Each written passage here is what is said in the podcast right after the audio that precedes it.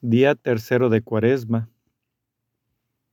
Después de no haber comido nada por dos días, yo creo que este día tercero es un buen día para pensar en la comida, en todas las personas que preparan la comida, que, la producen a los productores.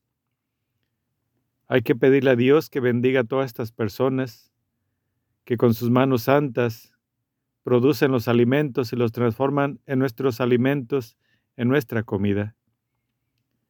Hoy, a los que tienen una, ¿cómo le llama? Que no comen por muchos días, un ayuno.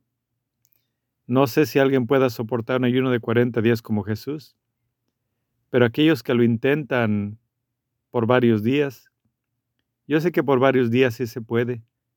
No sé si tres días sean muchos sin comer, pero pues con la voluntad de Dios, aquellos que lo estén haciendo, tal vez podrán, y que su sacrificio sirva para combatir el mal. Que Dios nos bendiga a todos y principalmente a los productores de alimentos. Amén. Dios te salve María, llena eres de gracia, el Señor es contigo.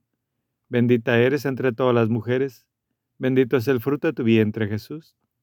Santa María, Madre de Dios, ruega por nosotros los pecadores, ahora y en la hora de nuestra muerte. Amén.